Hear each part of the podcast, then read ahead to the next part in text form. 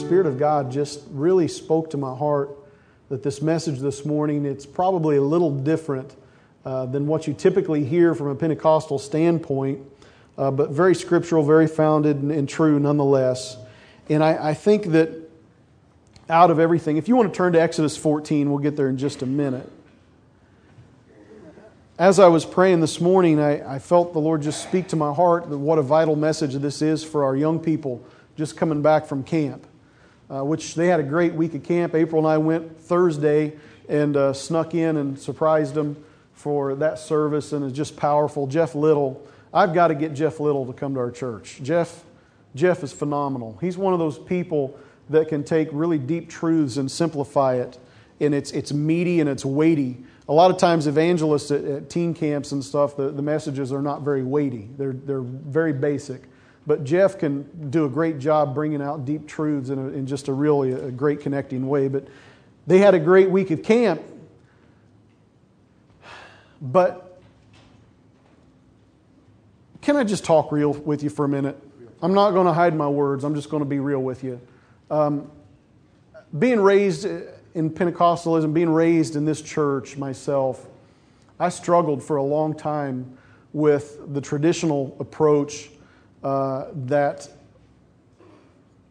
holiness is very important. Okay? Holiness is vital. Amen?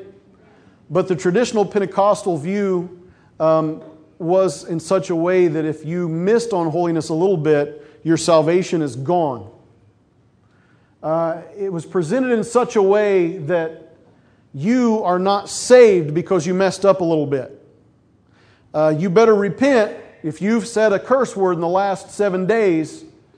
You better be at this altar weeping bitter tears before God and hope that He forgives you. And when He forgives you, you have a clean slate again. Now don't go mess it up. And I struggled with that as a young person because I found something to be true that at the time I, I, I uh, condemned myself about was that I couldn't live up to that. That I would sin and that I was constantly running to God and repenting of things that He had already forgiven me of. As a young person, I believed that every mistake I made uh, annihilated the covenant, my commitment to Christ, and I was lost. And so what that did to me is, is I gave up and I said, What's the point in even trying? It's impossible. You know what? It is impossible. That's why we need Jesus. That's why we need divine intervention.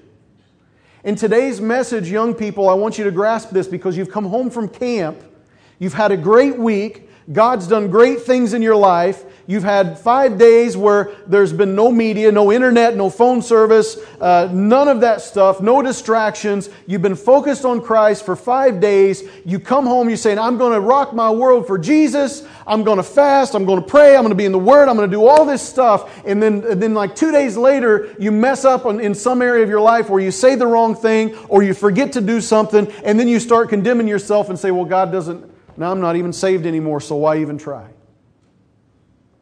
Don't do that. It's a lie from the enemy. If you mess up, if you do something wrong and you realize it, repent and say, Lord, forgive me for that. Help me to walk beyond this. This morning, I'm going to talk to you about divine intervention, but I want to talk to you about God's divine intervention of keeping us. He keeps us, He protects us, He, he walks with us. He's not a God that we can take the attributes of man and place them on him and say when he doesn't like something, he's like that angry husband that walks out of the door of the covenant and says, I'm done with you. God is full of grace, he's full of compassion and mercy. Now, however, Paul says that we're not to take that grace and use it as a license for sin, are we? He also says, where sin did abound, grace abounds so much more. And then he goes on to say, but does that mean we go on sinning so that grace can abound? Absolutely not. By no means this message this morning is, is, is going to be a once saved, always saved message. However, it does lean toward the Calvinistic side of doctrine, but it is in the Word of God. I'm not a Calvinist, I'm not Arminian. I'm a Word of God person myself. It's somewhere in between, folks. It's not my job to figure it all out this morning, but I am going to look at Exodus chapter 14. And I'm going to remind you that last week we talked, well, in this service we didn't talk a whole lot about it, but last week uh, what God showed us is that he's a, he's a God that divinely intervenes in lives and touches lives, and He's interested in being personally a part of our lives. And had I gotten to preach last Sunday, I would have talked to you about Him being, uh, God delivering the children of Israel out of Egyptian bondage, uh, representing that salvation experience, represent, representing their deliverance. And now we catch up with them in Exodus 14, verse 1 says, Then the Lord said to Moses, Tell the Israelites to turn back and camp near whatever that place is. Between Migdol and the sea, they are to camp by the sea directly opposite Baal Zephon. Pharaoh will think the Israelites are wandering around the land in confusion, hemmed in by the desert, and I will harden Pharaoh's heart, and he will pursue them, but I will gain glory for myself through Pharaoh and all his army, and the Egyptians will know that I am the Lord. So the Israelites did this. Number one this morning, God delivers us and secures that deliverance. God delivers us and God secures that deliverance. We, we catch up with Israel here. They're delivered from Egyptian bondage. They've already been delivered. Now they're wandering around the desert and the wilderness. And God says, I want you to just wander around to this place and that place. And I'm telling you to do it purposefully because I'm using you as a bait. Did you know that God is sovereign above the enemy? God is sovereign not just above man's enemy, uh, the Egyptians, but He is sovereign above Satan, his angels, anything that would oppose God's agenda, he is sovereign above it. And God says, I know their hearts, I know what they're doing, I know I've already delivered you. I've delivered you from them, from them. you're delivered. But now I'm going to mess with them. And I'm going to make you wander around here a little bit until it, like a fish, sees its bait and says, Look at them. They're lost and scared. Here's our opportunity to go in and destroy them and deliver them back into the bondage that they were once in before. And, and God said, It's okay though, because it's not going to happen. I'm going to show my glory through what's going to take place here in a minute. We're not going to take time to read verses 5 through 8, but we see in that that obviously the enemy does come back and they do try to overtake Israel again. This is a picture of the mentality of our enemy, our adversary, the devil. Jesus spoke of it. Jesus spoke of it in Luke 11 when he was confronting the Pharisees about some of their own issues, he, he says something toward them about them, but still is based upon truth of how demonic powers work. Verse 24 When an evil spirit comes out of a man, it goes through arid places seeking rest and does not find it. Then it says, I will return to the house I left. When it arrives, it finds the house swept clean and put in order. Then it goes and takes seven other spirits more wicked than itself, and they go in and live there. And the final condition of that man is worse than the first. The mentality, church, of our enemy is to not give up and quit once a person has been delivered. Is there a amen or an oh me somewhere? The mentality of the enemy that we deal with is the fact that he will not quit. Remember, we talked about the head. The, the, the head will be crushed, but it will strike his heel. His head is crushed, but he's still striking, folks. And just because you've been saved, young person at camp, doesn't mean that he's not going to ever come face to face with you again. And when he does come face to face with you again, it doesn't mean you're not saved. It means that God's doing a work through it all. The mentality of the enemy is to always come back and try to enslave us into the bondage that we were once in to begin with. And we have to remember that God has already set us free, and God is going to maintain our freedom, even though there's some conflict along the way. Can I get an amen? We have got to, even after salvation, even after the cleansing and the presence of the Holy Spirit in our lives, we must have a continual divine intervention inside of us. We must have continual fellowship with the presence of God and the Spirit within us. He's placed His Spirit there for that reason, and He must be there continually. Jesus said in John 17, Verses 11, he said, I will remain in the world no longer, but they are still in the world, and I am coming to you, Holy Father. Protect them by the power of your name the name you gave me, so that they may be one as we are one. While I was with them, I protected them and kept them safe by that name you gave me. None has been lost except the one doomed to destruction, so the scripture would be fulfilled. I am coming to you now, but I say these things while I am still in the world, so that they may have the full measure of my joy within them. I have given them your word, and the world has hated them, for they are not of the world any more than I am of the world. My prayer is not that you take them out of the world, but that you protect them from the evil one. When he says, protect them from the evil one, did that prayer get answered? But Pastor Bob, these men, they, they faced horrible persecution. They, they were all martyred except for John, and John is just because they couldn't kill him. He died of an old age, but after being boiled in oil. Pastor Bob, they, they weren't protected wrong. The protection Jesus was speaking of was a spiritual protection of their soul. They weren't going to be protected from the natural uh, afflictions of the enemy upon them. Their souls were protected. Let me ask you a question. Are our souls protected today? When we're walking in covenant with Christ, His Spirit is within us doing a work with. Pastor Bob, you're Baptist. You're preaching Calvinistic doctrine. No, I'm preaching the Word of God, who He has set up and showed us right here in this passage that Jesus prayed for their protection. And then if you read on in that passage of Scripture, it goes down where He says, I don't pray just for these, but all of those that believe upon their testimony. Who does that include? That's us. He is answering a prayer about us, about our protection. When you enter into a covenant with Christ, there is a protective nature there. What does that mean? That means when I mess up, when I make a mistake, when I sin against God, that He doesn't take me up, wad me up, and throw me away somewhere and say, I'm done with you. You're going to have to start back over again. What that is, it means His Spirit goes, Hey, hey, you did that wrong. Stop it. And if you keep doing it wrong, he's going to say, Stop it. And if you keep doing it wrong, he's going to bring you to the scripture that shows you that you cannot live in sin joyfully, that there's a problem here, that it needs to be addressed. God is merciful, church. He's merciful. And Jesus wouldn't have prayed for our protection if there wasn't going to be an enemy that was going to constantly pursue us. Here's the cool part. And we're going to move on. The cool thing is, is that I also see in that scripture in uh, chapter 14 is, is that God will ensnare the one that tries to ensnare you.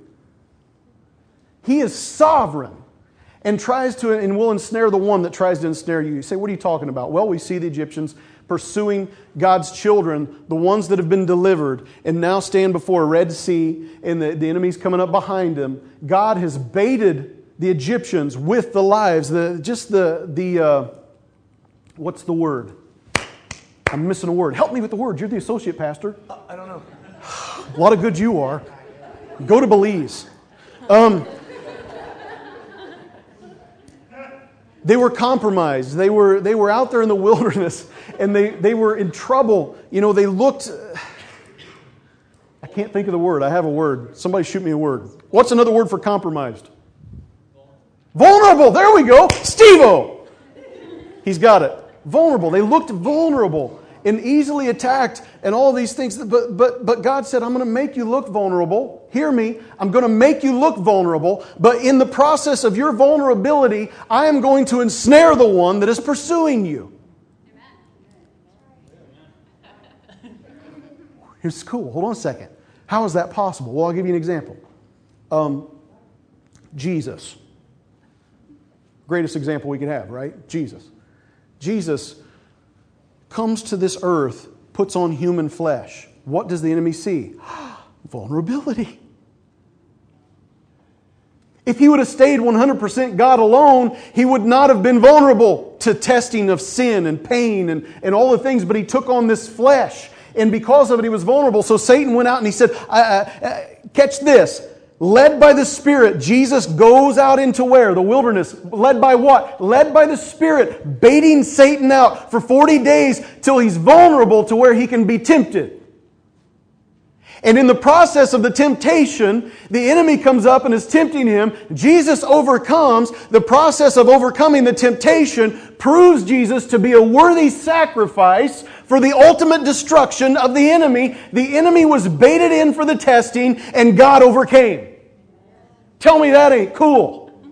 And then he goes to the cross, and the enemy says he's still vulnerable, he's still in the flesh. Let's hurt him bad. Let's make it real bad. Let's make it the worst possible death ever. God already planned for the worst possible death ever. And Jesus is hanging on the cross. The enemy's going, maybe he'll curse God. Maybe he'll disobey the Father. Maybe he'll come off and this whole plan will be destroyed. And the reality of it was is that he stayed where he was in his vulnerability and Satan attacking him and who was defeated?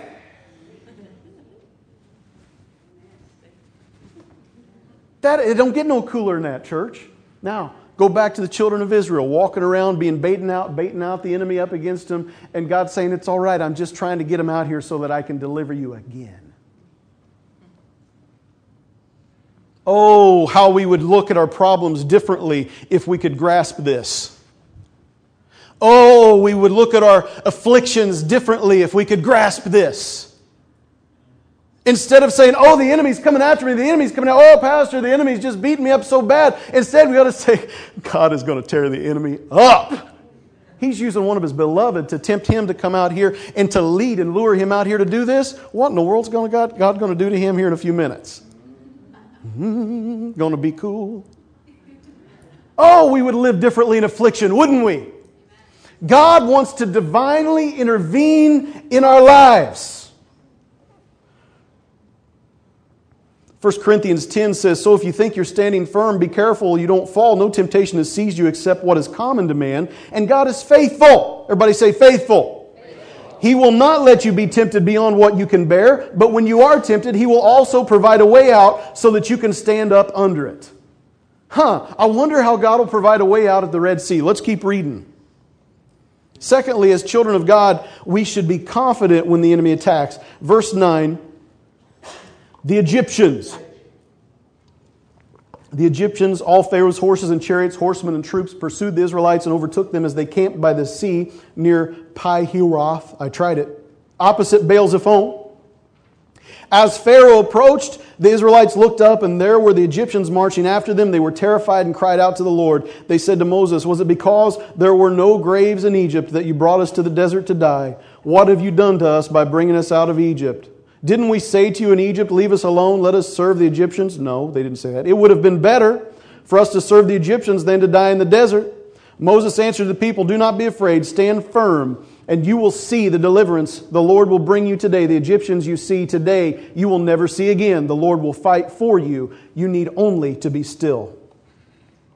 These people assume the worst of God. Isn't it typical of human beings that when affliction comes, when hard times come, we're quick to assume the worst of God. We blame God. God, why did you do this to me? God, why did you make the air conditioning go out of the church van on the way home from camp?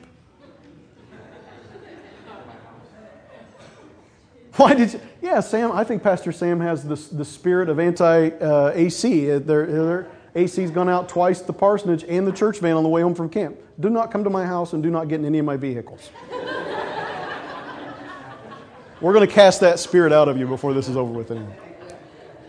We blame God and say, God, why did you? God, why did you? God, why did you? When the reality of it is, church, is that we have forgotten who God is. These people have been delivered miraculously. God made a show openly of all the gods of Egypt and brought them out. And the first little trouble they have, they say, God, oh, great, now we're just going to die in the wilderness. Oh, we're going to die in the wilderness. It's God's fault, die in the wilderness. It would been better to serve in bondage and live than it would be to die in freedom. It's the mentality of, of, of people to do that and to think about that. But the truth is, we've forgotten who God is. God is the one that set you free. Do you really think that He wants to destroy you now? Listen to this, Romans 5. I know I read this passage a lot, but we're going to read it further than I normally do. It's vital and it's important for us to grasp today. Romans 5. But God demonstrates His own love for us in this while we were still sinners, Christ died for us. I talk to you about that all the time. It's important for us to understand that even when we were enemies of God, He made a way of salvation for us. Amen?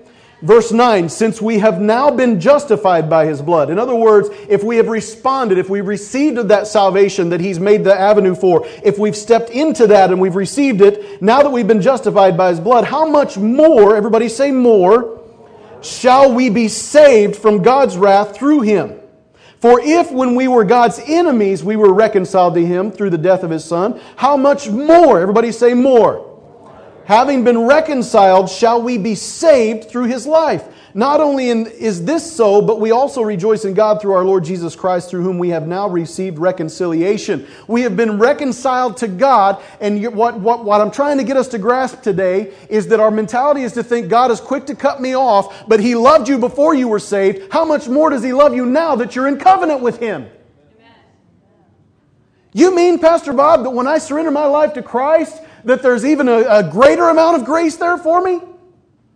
There's even more love, there's even more affection, there's even more from God for me than when I was lost. As much grace as there was when I was lost, that there was an avenue for me to come to Christ, I still was going to face wrath because I was unrepentant. But after I've repented, there's even more.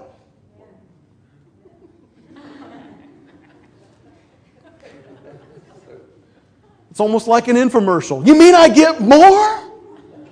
Yeah, you get more. And there's no shipping and handling cost. It really is free. It is from Christ. God was patient with Israel. And it just doesn't make sense that he would die for somebody, that Christ would die for us in, in, in, the first conflict, that we would even turn around and say, God's trying to destroy us, because he's not. He is not. The tendency comes because we've been abused by the enemy and, and, and, there's fears and trust issues toward God. And God is patient. He was patient with Israel. And we know if you go through the whole wilderness experience, was God patient with Israel? I have a feeling that He was a lot more patient with Israel than you and I would have been had we been God. God, if, if it was me, I'd say, I don't need this. Earth, open up and swallow all of them, not just Korah. Take them all. I know. Go ahead and laugh. This, what we have to do is understand that we need to take on the mentality of what King David had. Scripture, Moses told him, he said, Look, he said, you just need to be still. You need to be still. Why? Because God's going to fight for you. God's going to intervene for you. God is going to do something miraculous. You just need to be still. How, how much further would we all be if we would just learn to be still sometimes in the midst of our afflictions? Instead of calling people, oh my God, Facebooking it, oh, it's awful.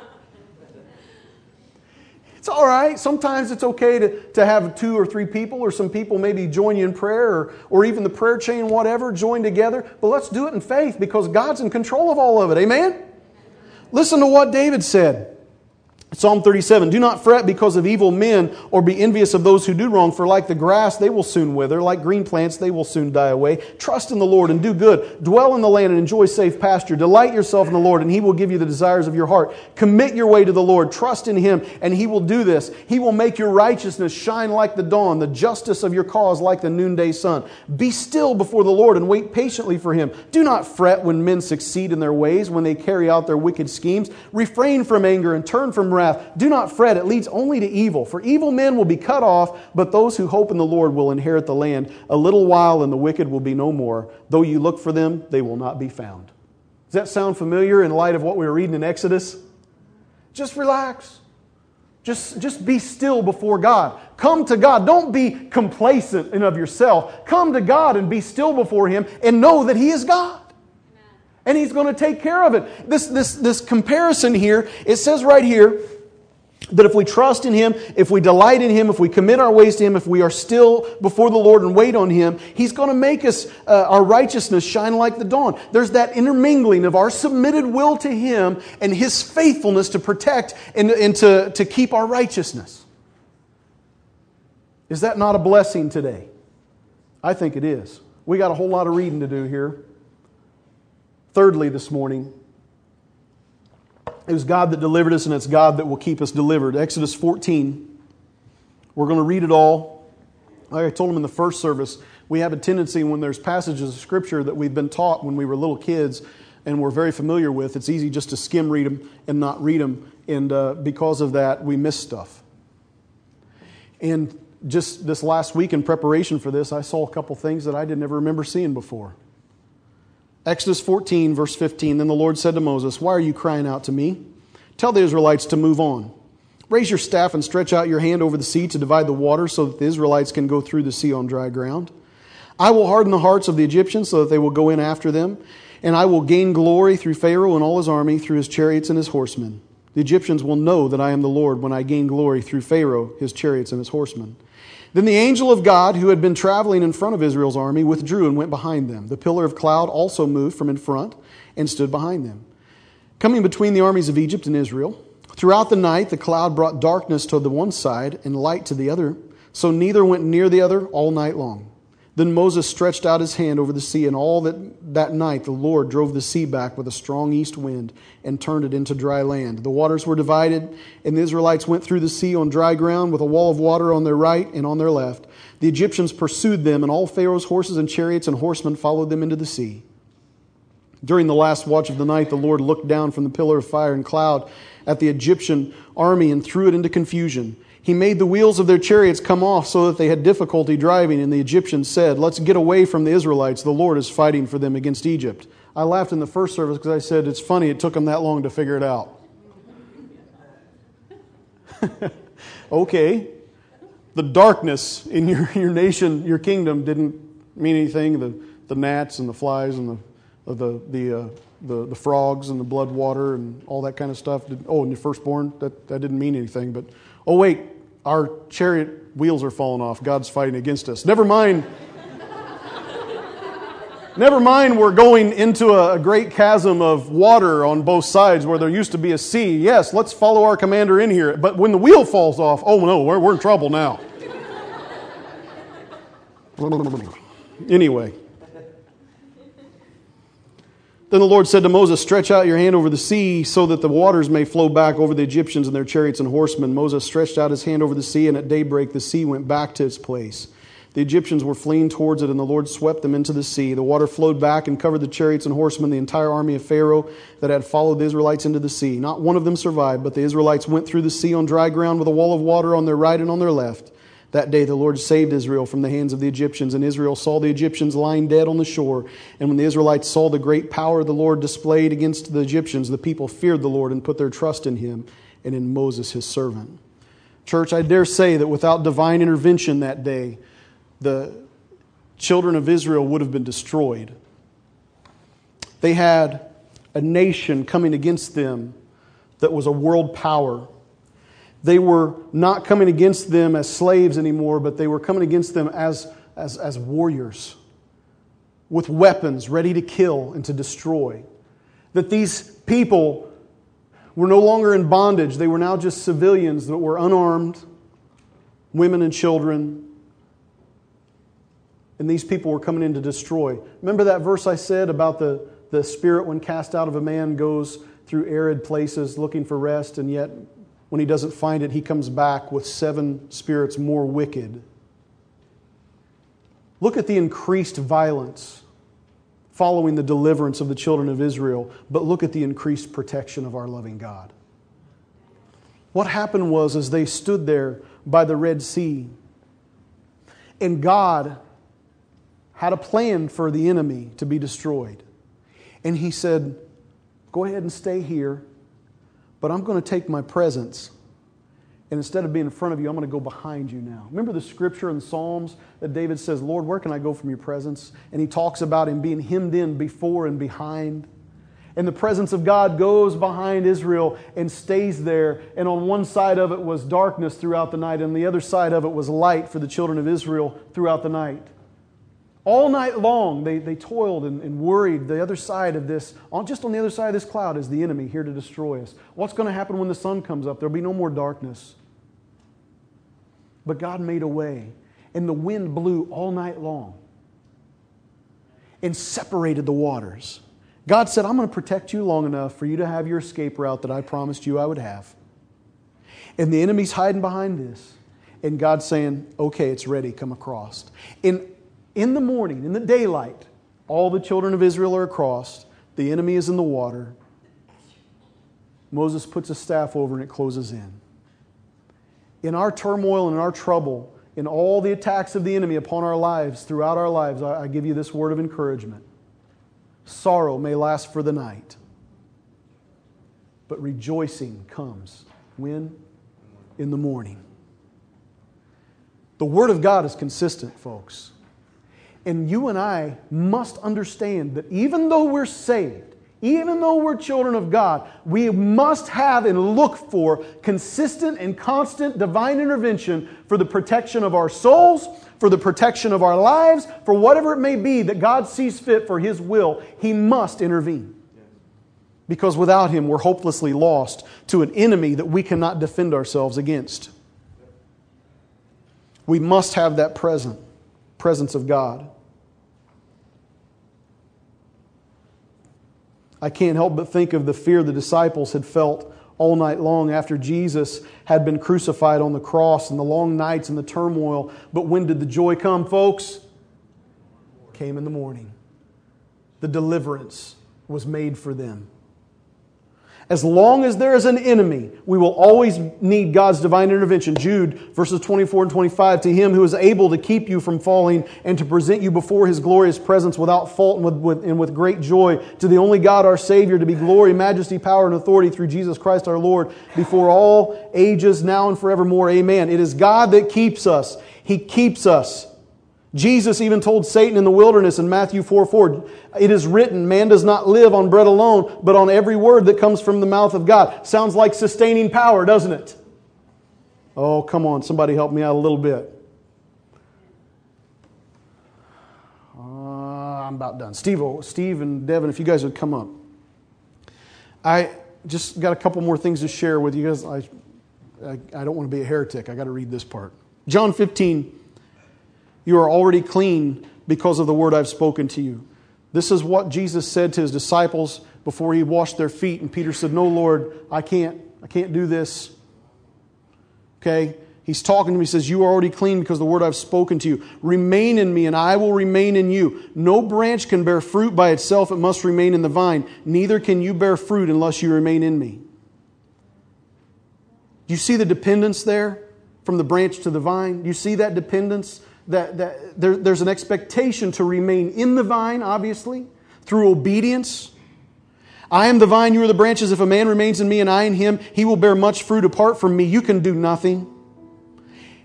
You mean if I don't have my dress a certain length, or my slacks a certain way, or my hair a certain way, uh, I can do nothing? No.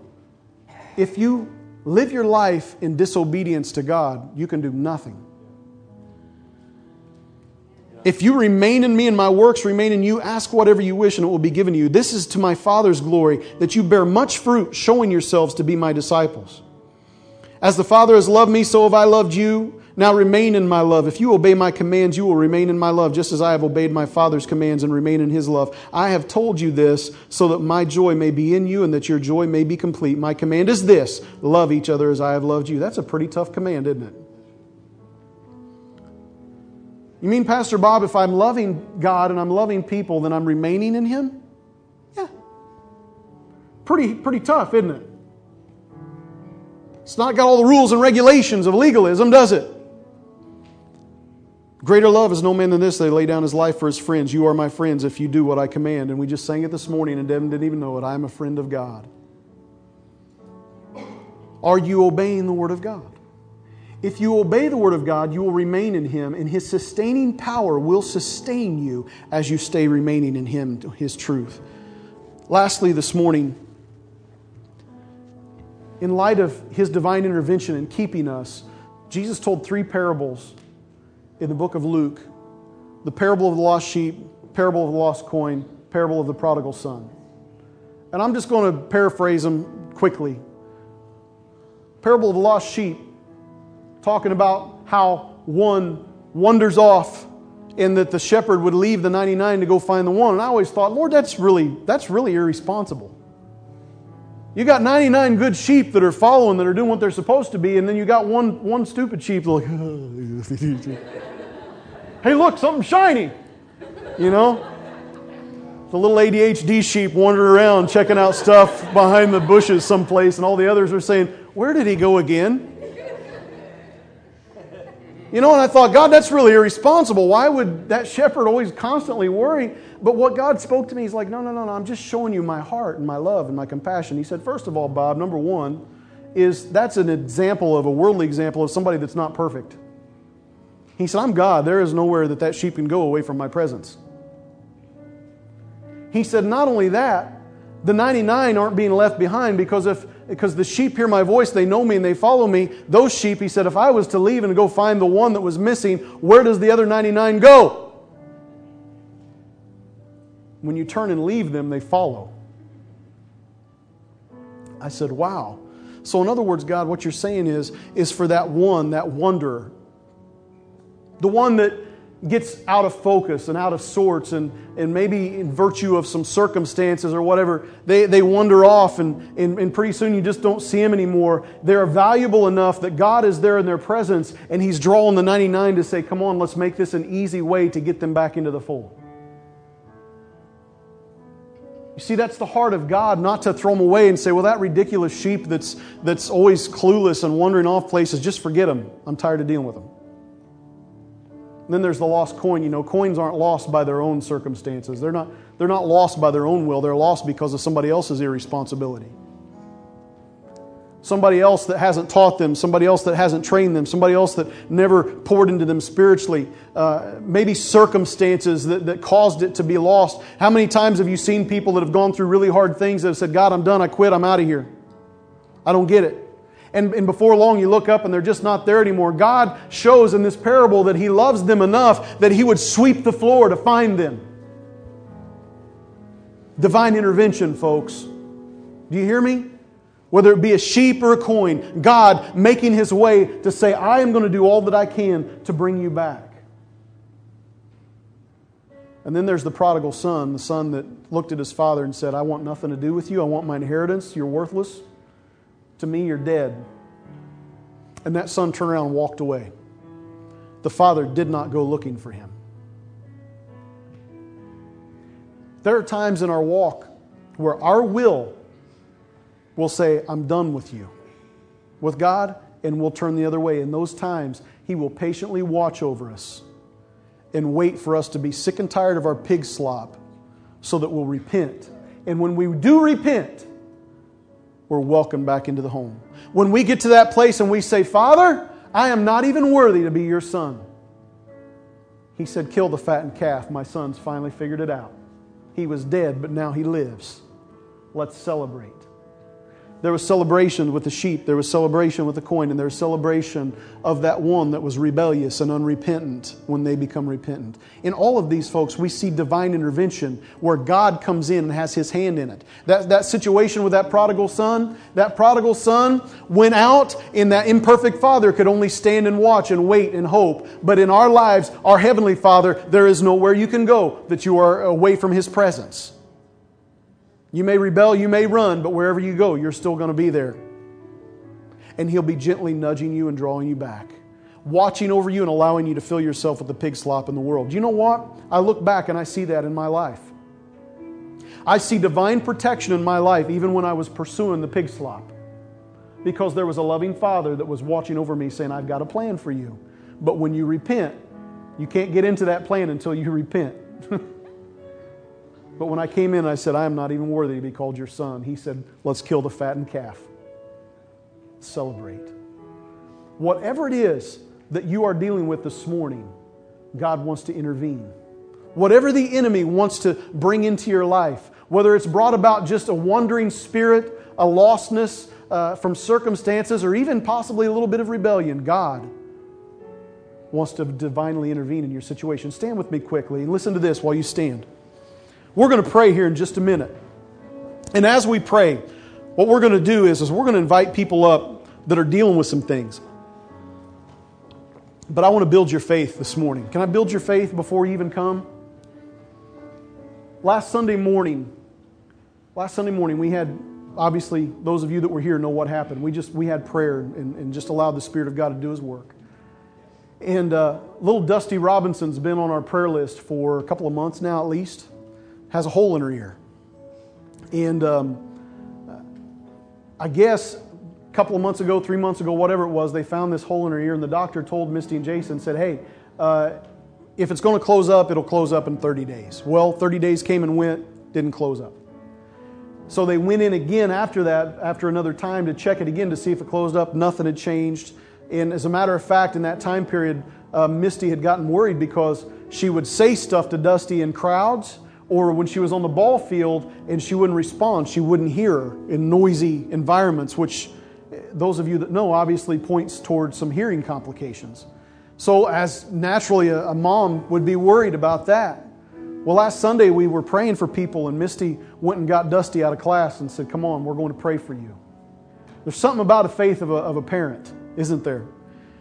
A little girl comes up, she's standing here, she's crying. She's scared. She didn't want me to pray for her. I tried to talk to her, and then after she started crying, I said, Don't matter, we're praying for you anyway. So we prayed for her, but on Monday, Monday she had an appointment. This last week, Monday, for him to look at the ear again. The hole is gone and her hearing test was perfect. Why? Because God is interested. That little baby was healed in the womb, and that's all we prayed. I said, Lord, you healed this baby once in the womb. She needs your healing touch again. Lord, intervene in her life. And you know what happened? He intervened this morning, whatever you come with, it doesn't have to be a great, big, extravagant prayer. It just has to be something prayed in faith. Said, Father, I know that you know me. I know you're concerned about me. And Father, I just ask you to heal me or to move in this situation or this circumstance. So I'm going to pray. And as I pray, I just want to invite you to come and stand up here and line up the front, wherever. We're going to lay hands on you, whatever it is. If it's for healing, we're going to talk about healing in a couple weeks. But if it's if it's whatever the situation is, you feel the enemy coming in and you need God to intervene, whatever it may be, let's just come and seek Him together. Come as I pray this morning. Father,